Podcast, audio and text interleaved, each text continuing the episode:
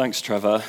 Um, yeah, a couple of us were trying to work out beforehand when, the last time I was here was. Um, been in regular contact with, with Trevor and other leaders, and, and I don't know if you found that after the pandemic that, that um, you see people and you just kind of say hi, and then you realize that you've not seen each other in person um, for a long time, and it just feels so good um, to be back amongst you this morning. I love this um, church community, and um, honestly, you, you may or may not be aware of this um, because sometimes when we're part of something and it's the familiar week in, week out, um, we don't notice things as much sometimes. But there is a real sense of expectancy and anticipation just being amongst you um, this morning. As you were singing uh, about the threshold and that word came, I had a real um, strong sense, a witness in my spirit that, yeah, God is about to do something amazing uh, and fantastic with you as a community.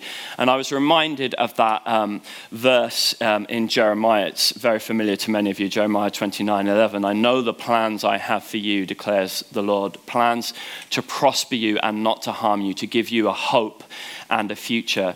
And I just have that sense um, God has a great future uh, for this community so many of us, different church communities, in different ways, have been through our ups and downs over this last season, challenged in so many ways, shaken in so many ways through, um, not least, the pandemic that we've referred to. But, but as we're shaken and as God shakes things up and moves things around, He's always got a great, fantastic plan and future for us as His people. And I really sense that for you as a community. Um, I, was saying to the guys at the back before, I, I, do have some slides, but I've no idea really whether they're actually going to fit anymore. Because um, I've really had a sense since I woke up this morning of God just shaking things up a bit in terms of what I plan to bring. So please be patient with me if I'm not terribly structured. Um, I have a, a, sense of what God wants to um, say and share with you this morning. Uh, and so much of what's been said already really kind of fits in with that. So if I don't remember to refer to it all, um, you can go away and kind of like piece it all um, together. Don't know if you've ever watched that program um, on TV. Um, who do you think you are? Have you ever watched that? It's basically, uh, yeah, I've got, I'll start with a slide. um, it's basically, you, you, see different celebrities, um, you have one each time, and they trace back their family tree.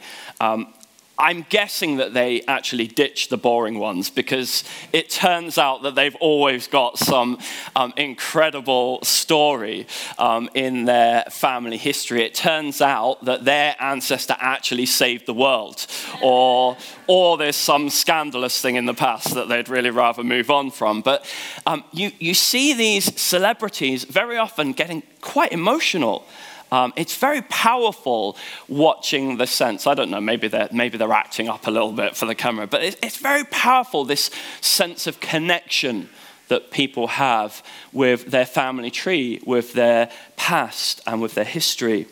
And I was thinking about this, and I was thinking about your whole theme of exile and eternity. And I was thinking about this, this whole challenge of being in a foreign land. Um, and that made me think about families that emigrate. Families, and maybe we have some amongst us this morning, families that have come from one part of the world to another, perhaps from one culture to another. And in our church back in Manchester, probably the majority of us are a minority um, in our church community. And so we're very familiar with that, that um, wrestle that families often experience when they come from one culture to another. And it's like, um, we want to preserve something of our family identity. We want to preserve something of our culture, of our roots, of our identity. And, and, you quite often see a struggle to one extent or another between parents and their children between parents who are, who are desperate, understandably, to, to preserve, to hold on to something of that identity because this is who you are. And this is where you've come from. But very often, the, the younger generations are really struggling and wrestling with I just want to fit in. I just want to fit in with the culture that I'm living in, in the society that I'm in. So you sometimes see this tension between the different generations, where, where one is saying, I want to hold on to who we truly are, and the other is saying, Well, I want to become more like the culture in which I live. And putting these together, thinking about this, this profound impact of who our ancestors are, who our, our parents are, it made me think there are, there are kind of two major things that we receive from good parents. I know some of us haven't had the best experience um, with parents. Um, and we thank God for his perfect parenthood. And we'll come on to that. But, but good parents, they provide two things. I'm sure they provide more than two things. Um, but they provide two major things, it seems to me, for their children. They provide love and they provide identity. They provide love and they provide identity. Our parents give us a sense um, of who we are. And it shapes us, doesn't it? It shapes our expectation. It shapes how we do life. It shapes our values. There are things that seem normal to us um, because that's just the way it always was in our home. And then if you um, end up in a relationship, or maybe you live with someone, a friend, and, and suddenly the things that you thought were perfectly normal, suddenly it turns out wasn't normal to everybody else.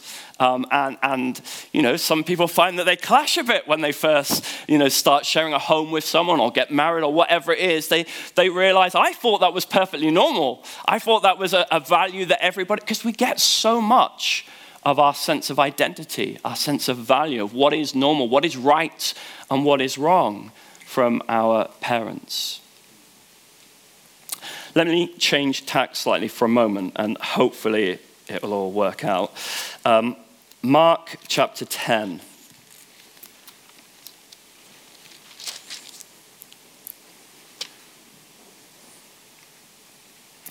Mark chapter 10, and I'm going to read from verse 17 to 31. To start with, this may seem like it has nothing to do with what we're talking about. As Jesus started on his way, a man ran up to him and fell on his knees before him. Good teacher, he asked, what must I do to inherit eternal life? Why do you call me good? Jesus answered. No one is good except God alone. You know the commandments you shall not murder, you shall not commit adultery, you shall not steal, you shall not give false testimony, you shall not defraud, honor your father and mother. Teacher, he declared, all these I have kept since I was a boy. Jesus looked at him and loved him. One thing you lack, he said. Go, sell everything you have, and give to the poor, and you will have treasure in heaven. Then come, follow me. At this, the man's face fell. He went away sad because he had such great wealth. Jesus looked around and said to his disciples, How hard it is for the rich to enter the kingdom of God. The disciples were amazed at his words. But Jesus said again, Children, how hard it is to enter the kingdom of God. It is easier for a camel to go through the eye of a needle than for someone who is rich to enter the kingdom of God. The disciples were even more amazed and said to each other, Who then can be saved? Jesus looked at them and said, With man, this is impossible, but not with God. All things are possible with God. Then Peter spoke up, We've left everything to follow you. Truly, I tell you, Jesus replied, no one who has left home or brothers or sisters or mother or father or children or fields for me in the gospel will fail to receive a hundred times as much in this present age. Homes, brothers, sisters, mothers, children, and fields, along with persecutions. And in the age to come, eternal life. But many who are first will be last, and the last first. Jesus speaking there about an inheritance of eternal life, exile and eternity. And of course, the thing we're longing for is eternity. The thing we're longing for is eternity. And of course, when we read the Bible, we re- begin to realize that eternity is not so much about length of time. You know, if, if all it was was more and more of what you have now, we may be not quite so excited about eternity. If it was just like never ending this, we might be a bit disappointed. But of course, eternity speaks of equality, it speaks of a kingdom that Jesus spoke about, a kingdom where God, heaven's perfect love and justice come together, where, where everything is as it always was meant to be, where we experience perfect relationship with God, and everything in His creation experiences perfect relationship with Him. So there's no more mourning or crying or pain because the old order of things has passed away. That's what our hearts long for. God has placed eternity in all of our hearts, and we long for that. We long for that eternity. But this, this young man, um, well, I guess he's trying, to, he's trying to attain to that. He's trying to attain to eternity. And he says, Well, what have I got to do? And, and Jesus homes in on the one thing that is going to be really difficult for this young man. he says, Well, give everything away. Give everything away. And this young man goes away sad. This seems impossible for him. This seems like an impossible ask from Jesus. Um, how could he give away everything he has? It seems to me that his wealth has become so important to him, it, it's, it's his identity, it's who he is. And this ask from Jesus, he kind of wants to do the right thing, it seems, but this ask from Jesus is too much. And it strikes me that we still struggle today sometimes, don't we, with material things that that desire for wealth or just to be comfortable. I mean, we, we kind of sometimes say to ourselves, oh, well, I'm not asking for much. You know, I don't have to have, I don't know, a, a Tesla, I'll just settle for this. Or um, maybe it's, it's not so much the actual wealth, but the success. The success that the, the world tells us um, that we ought to attain to.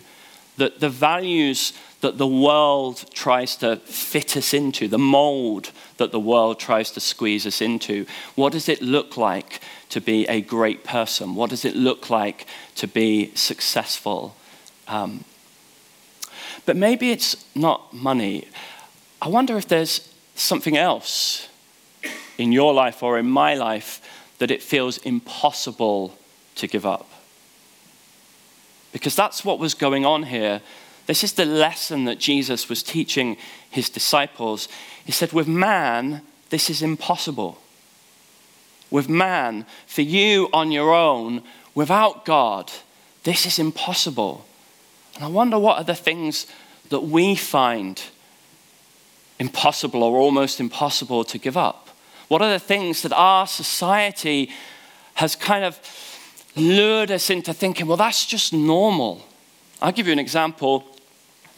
You know, our society is just so built around like sex and sexual identity and sexuality, and it is getting harder and harder to preach um, abstinence outside of marriage because congregations are just like, you know, you know, especially younger congregations are just like really struggling with that because it just seems so old fashioned and so irrelevant and so counter-cultural.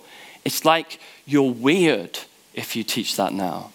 It's like, you know, well, it, it's even in, in the churches, it's becoming like, well, kind of like, mm, yeah, maybe it says that, but we, we all know that kind of we, we've got to kind of be a bit different now. And because society, it kind of squeezes us into this mold.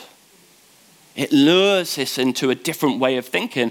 And if we watch anything, unless we've like thrown the TV away completely, if we watch anything, if we have Netflix or Amazon Prime or other streaming services are available, um, you know, it's just there everywhere, isn't it? And, and if you're really honest, how many times have you found yourself watching something and hoping that the couple that are both in difficult marriages but really love each other, oh, I just hope they get together. And then suddenly you catch yourself and you think, whoa, hang on a minute. Or, you know, you see the couple who, who, who, who aren't married, but they really love each Oh, you know, and, and you feel glad when they get together. And, and then you kind of think, oh, how, how am I supposed to feel about that? Is that just me? No. Because it becomes normal, doesn't it? And so when you say to a young person today about what God teaches about marriage and, and sex and, and sexual identity, it's like you're asking for the impossible. You're asking for the impossible because that is just too different to everything I've heard at school, everything I've been taught, everything my mates all around me have said is normal. You're asking for something that it, it just feels like ridiculous, as ridiculous as asking a wealthy man to give up everything he has. And yet Jesus seems to put these incredible demands on our life. I've just given you one example, but I wonder what it might be for you. Maybe it's, maybe it's the, just, just the, the kind of hopelessness and despair, the kind of negativity that there is in our society right now, because, you know, everything's like bleak, isn't it? There's just like a terrible future. There's this war that doesn't seem to end. There's the cost of living crisis. That, and it's like the doom and the, and the gloom. And, and I'm not belittling what's going on, it's serious, but, but there's this sense of, and so we can start to, we can start to feel like maintaining a place of faith and expectation for the future and a great and glorious future for God and his people, that can feel like almost impossible to hold on to? What is God asking of us that feels impossible? And yet, Jesus says, with man, this is impossible. But with God, all things are possible. He wasn't talking in that moment about the blessing or the miracle that someone was seeking. You know, we like to quote that, don't we, when we want a miracle. Um, you know, it seems impossible that I'll get that promotion, but with God, all things are possible. It seems impossible that I'll get that holiday that I've been longing for, but with God, all things are possible. But actually, that's not what Jesus is talking about. He's talking about being able to give up the impossible thing that you thought you had to have, that society told you you had to have, that, that was part of your identity, part of what you were longing for. And to let go of that seems impossible. But with God, all things are possible. In 1 John chapter 3 and verse 1, it says this See what great love the Father has lavished on us that we should be called children of God. And that is what we are. The reason the world does not know us is that it does not know Him. And so uh, John carries on. See what great love the Father has lavished on us that we should be called children of God. And that is what we are. That verse is so powerful. We could just spend our whole lives in that verse. See what great love. God makes his love for us manifest.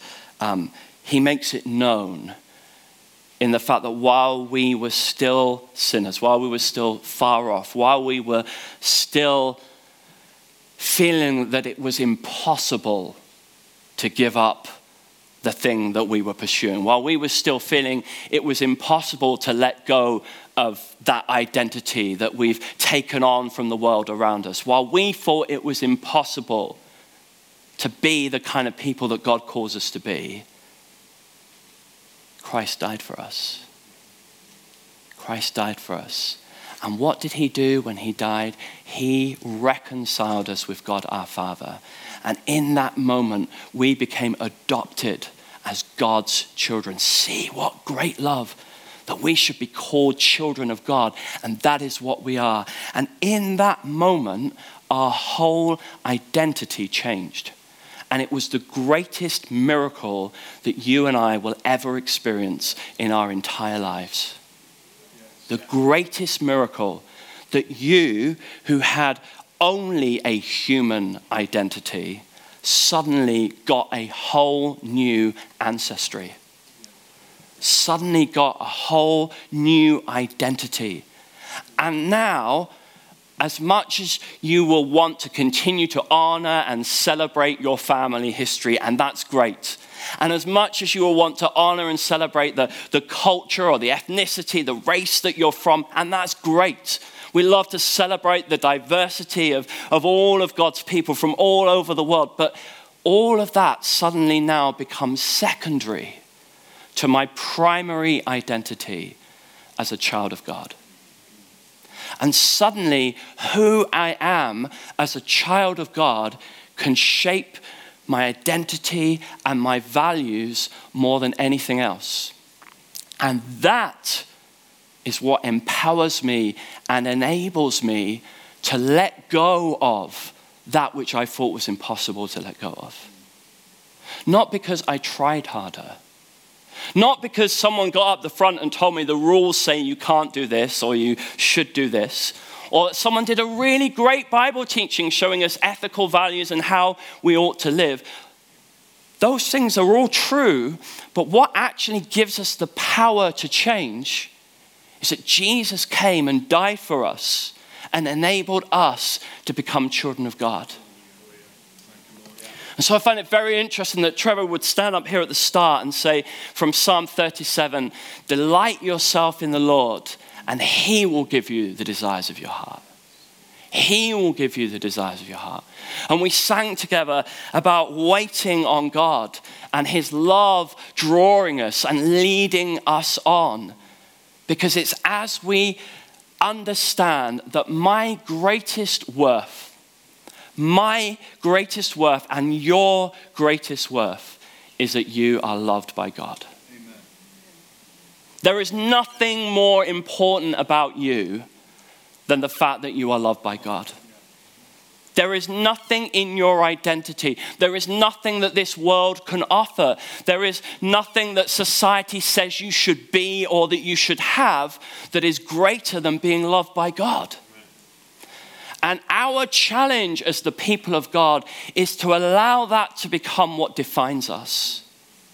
That as we live as exiles, waiting for eternity, as we usher in eternity, as we long to pull something more of eternity into our here and now, as we long to show others around us the beauty of His kingdom, there is nothing more important. There is nothing that will help us more than understanding who we are as loved sons and daughters of God. That is who I am. I have to remind myself of that, of that constantly. And it takes me back to that thought of those families that have moved from one part of the world to another. Because actually, uh, any family in that situation will tell you they have to work really hard at maintaining identity. They have to work really hard because it doesn't happen naturally, because everything around them is pulling them into the culture in which they're now living everything around them is pulling their children into that culture in which they are now living. And it has to be intentional and it has to be focused. There has to be a decision. We're going to keep celebrating who we are. That's our challenge as we live as exiles here in a foreign culture, in a culture that isn't entirely in line with the way God calls us to identify and, and to ex- express and experience our lives. We're challenged to keep putting in that effort to say, we will remember who we are.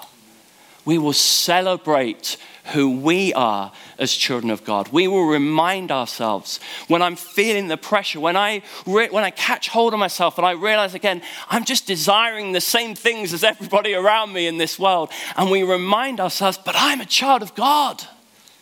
That's who I am. I've been born again from above. I have a new origin. I have a new destiny. I have a whole new identity. And I will remember who I am. I don't know if you've seen The Lion King. I love that moment when um, Mufasa is saying to Simba, Remember who you are. Um, we have to remember who we are. It's so easy to forget. It's so simple, so basic, isn't it? So fundamental, but we have to keep coming back. And that's why it's so important that we have those times like this morning when we are stilled in the presence of God. I don't know about you, but I was just there and I was just like, this is a holy moment.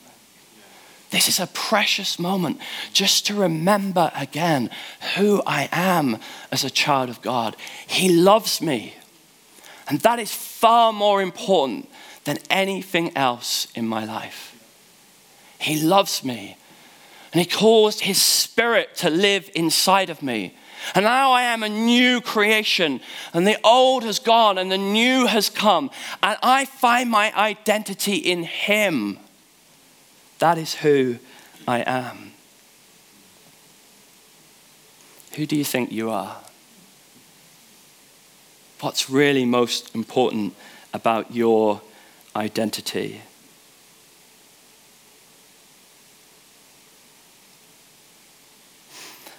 I did have some other stuff that I had intended um, to say this morning, but I kind of feel we ought to, to land on that moment. I wonder if um, the guys could come back, Paul, um, if you'd be happy, um, just to maybe start us in that place again of um, that song we sang, um, Hold Me Close, Let Your Love Surround Me. Because I believe the Holy Spirit just wants to minister to us um, this morning, to remind us of who we are. There's a, there's a line in that song that says, The weaknesses I see will be stripped away by the power of your love. Seems a bit simplistic, doesn't it? Seems a bit like, you know, when you've, when you've been wrestling with some uh, area of repetitive sin in your life, and it's like, oh, right, it just be stripped away by the power of his love. And that is true. That is true. It's as we come back to our identity in him and we realize who we are as loved children of God and what Jesus has done by shedding his blood on the cross, the ultimate expression of love that's where our hope of being able to move on from all these things that, if we're honest, we've all experienced them. In one way or another, there are things about this culture in which we live, this society in which we live, that may not be the same for every one of us, but every one of us experiences it in one way or another. Just that sometimes it's subtle, we don't even know it's going on, but just that desire to be like the world in which we live. And it's so important that we keep coming back to this place. God, let me just stand still in your love. And let your love overwhelm me again. Let your love delight me again like it did at the beginning. Let your love fill me with hope and anticipation for eternity with you.